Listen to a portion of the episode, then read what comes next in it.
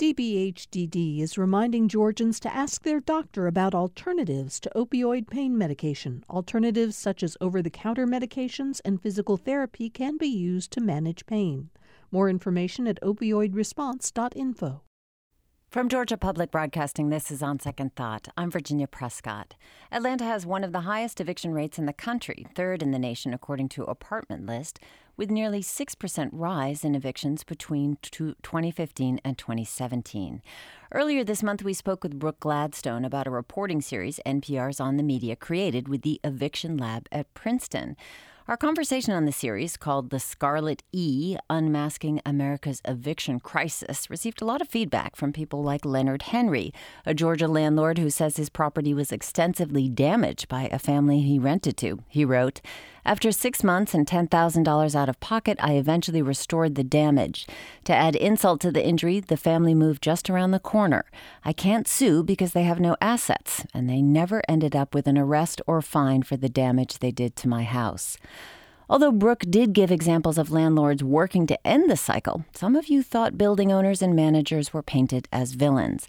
Well, we asked Margie Stagmeier, president of TI Asset Management, which owns and rents apartments in the Atlanta metro area, for some perspective from the landlord. And Margie Stagmeier joins me now in the studio. Welcome. Good morning. Okay, so American renters endure nearly a million evictions a year. On the media and the eviction lab looked at systemic sources cost of living versus wages, lack of affordable housing, credit, how it's approved, but mostly a system that allows property owners to be greedy. Uh, almost painted in the series, short of mustache twirling, but still greedy. What do you think as a property owner? I think that being a landlord is very difficult. Um, think of a 250 unit apartment community you have about a thousand people thousand to twelve hundred people every day coming in and out of that apartment community. It's it's a tough business, and I would say the vast majority of tenants that we deal with are very good community stewards of our properties. But you do have those cases of extreme damage which tends to get all the, the media attention. Well, well, you are president of TI Management, owning apartments at a complex in Clarkston known as Willow Branch. How many evictions have you had in the past year? I've had no evictions. And actually, I've had no evictions in three years. Well, what's working for you that is not working for others? So, what we do in that particular property is we've decided to keep rents affordable. We scale it to the demographics around us. So, our rents there average about $725 a month, and that's an average between one, two, and three bedrooms. So we intentionally keep our rents affordable for families that make between ten and twelve dollars an hour, which is the demographics for this property. Well, the argument is made that you can't run a business if you're keeping the housing that low. How do you afford it, and how are, are you making a profit? I think we do a very good job of underwriting deals, and we have a great loan, a great lender, and you know our our tenants have that particular property has become a community, so our tenants tend to take actually pretty good care and keep our expenses down. Okay. So, how about when you need to increase rents, however? Mm-hmm. How can you do that? You said smaller rent increases. Correct. What, so, how, how can you do it legally? Well, legally, you can increase your rents as much as you want. But what we do is, again, we look at the demographics around us, and that particular property. Last year, actually, I did not have a rent increase our water went up. And so I went back to the tenants and we asked them if they would work with us to reduce water, and they did. So we did not do a rent increase last year. But unfortunately, this year we are doing a rent increase because our expenses have gone up, particularly property taxes and insurance. So we're going to increase about 20 to $30 a month. How about in the cases of damages? As we heard, Leonard Henry felt that he had no recourse for expensive damages to his property. What does the law in Georgia say about recouping damages? all you can do is go through the court process and get a, a damages claim and put it on their credit report. Have you ever encountered that? Have you had to go to court? Oh, of course. Yeah. What percentage of your renters generally cause that level of damage? I would say less than 1%. Okay. So how what about when somebody does have to be evicted? How long do tenants have to move out after eviction? Well, typically it's 5 to 8 days once the judge rules in favor. That's a pretty quick turnaround. But once the judge rules in favor, so you're assuming that we're assuming that there's a court process going on at that point. Correct. And it can take probably three to four months to actually get the tenant evicted. And I would say 95% of the time, the tenant does not pay rent during this time frame. While they're going through the eviction Correct. process. So you're losing that rent cost Correct. as well. Here's a bit of another episode from the Scarlet E series. This is featuring a landlord named Barb Getty. If someone is really behind in their rent and they realize it's not going to get better, I'll either say, This is Tuesday, if you can be out by Sunday and leave the place clean and empty, I won't file eviction on you. Or I'll offer them $100 if they leave it clean and empty, and that's also pretty effective. What do you do, Margie, when somebody cannot pay their rent? Well, we start the process. Um, we first try to work it out with the tenant. You know, we bring them into the office, find out what's going on. Sometimes we have access to programs that will help them pay their rent, and we'll introduce them to Like these social programs or state or local programs? There's nonprofits out there. For example, in Atlanta, there's the Giving Kitchen that basically provides supports for restaurant workers. You know, and there's churches, there's other nonprofits that will help tenant with their bills. What's interesting to me is the vast majority of tenants that are in eviction are hardworking families. I mean, they work jobs, but they've had their hours reduced. Um, they've had a, some member of their family laid off. They have a medical bill. So a lot of times they're good, hard working tenants. And so we try to work with these families. Well, uh, so that's a decision that you're making, a philosophy and a way of conducting your business. I mean, a lot of people say, like, I can't run a business like this. You got to pay rent or you can't. So, how do you make that decision? Which people do you decide to work with? W- We try to work with all of them. Yeah. and all of them if they try to work with us. So you know, it's it's a opportunity for us to work with the tenants and for the tenants to try to explain to us what's going on. Well, let's hear a little bit more from the series that we, we spoke with Brooke about uh, the On the Media series, The Scarlet E. Why they named the series that? Well, we call it the Scarlet E because one thing we found over and over again is that if you have an eviction on your record for whatever reason, the possibility of finding another landlord grows vanishingly small. And there have been people who have gone to 80, 90, until the point where they are so worn down with rejections, they'll take whatever they get. You're nodding here, Margie. Mm-hmm. And So, how does previous eviction history affect your decision to rent to new applicants? Well, absolutely, we look at it, and I can tell you it's pandemic. You know, we'll get tenants that will submit applications, and they've had three and four evictions. And you know, do you take a risk with that tenant or not? Sometimes we may take a risk with them, but they have to put up additional security deposit. Mm-hmm. what are some of the other things that you consider with an applicant? well, they ha- we look at their income, we look at their credit history, we look at their if they've had any criminal activity in their record.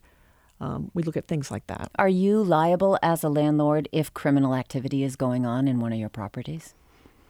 That's a tough question. I mean, we have to do market standards as far as security. Right. So, in a way, yes. If there's an extreme and we were negligent, yes. So credit scores is a is a tricky thing. Uh, there was a comment on Twitter that uh, accused me of agreeing that it's sheer racism that's behind this. Although anybody would be welcome to go back and listen to the interview and hear me challenge Brooke on that.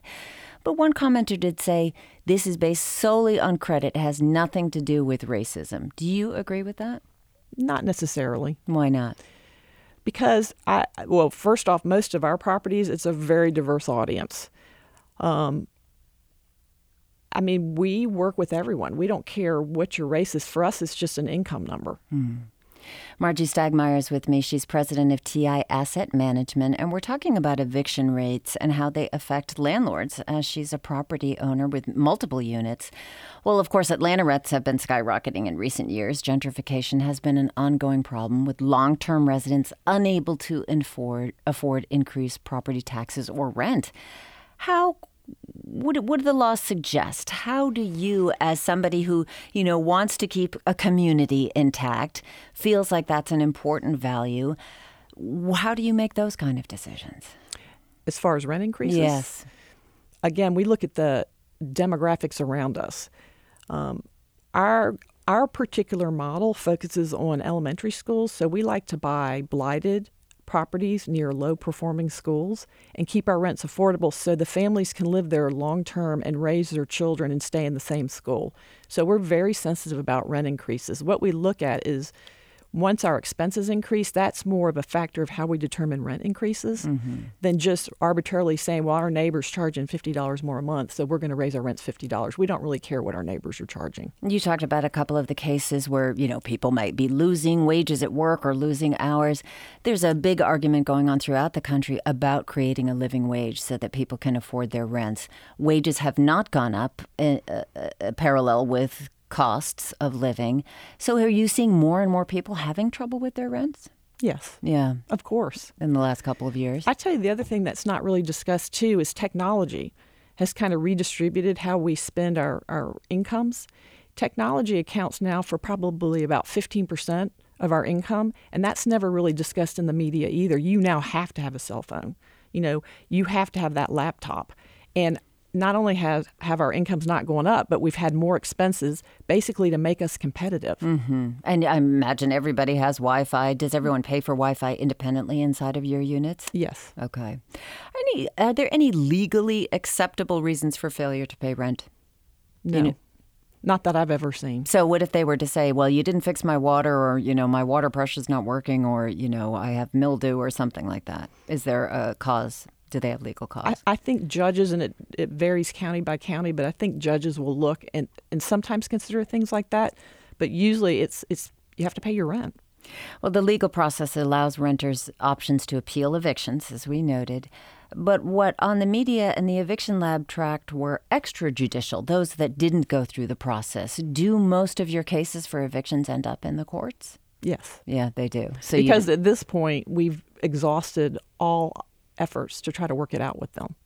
Now, we did receive some feedback on our Facebook group, also from a listener who is a landlord. Glenn Ashmore in Macon wrote, The last thing I want to have to do is evict someone. Around here, a vacant unit would be stripped of all wiring and plumbing within 48 hours. So, from your perspective, what is the cost of eviction?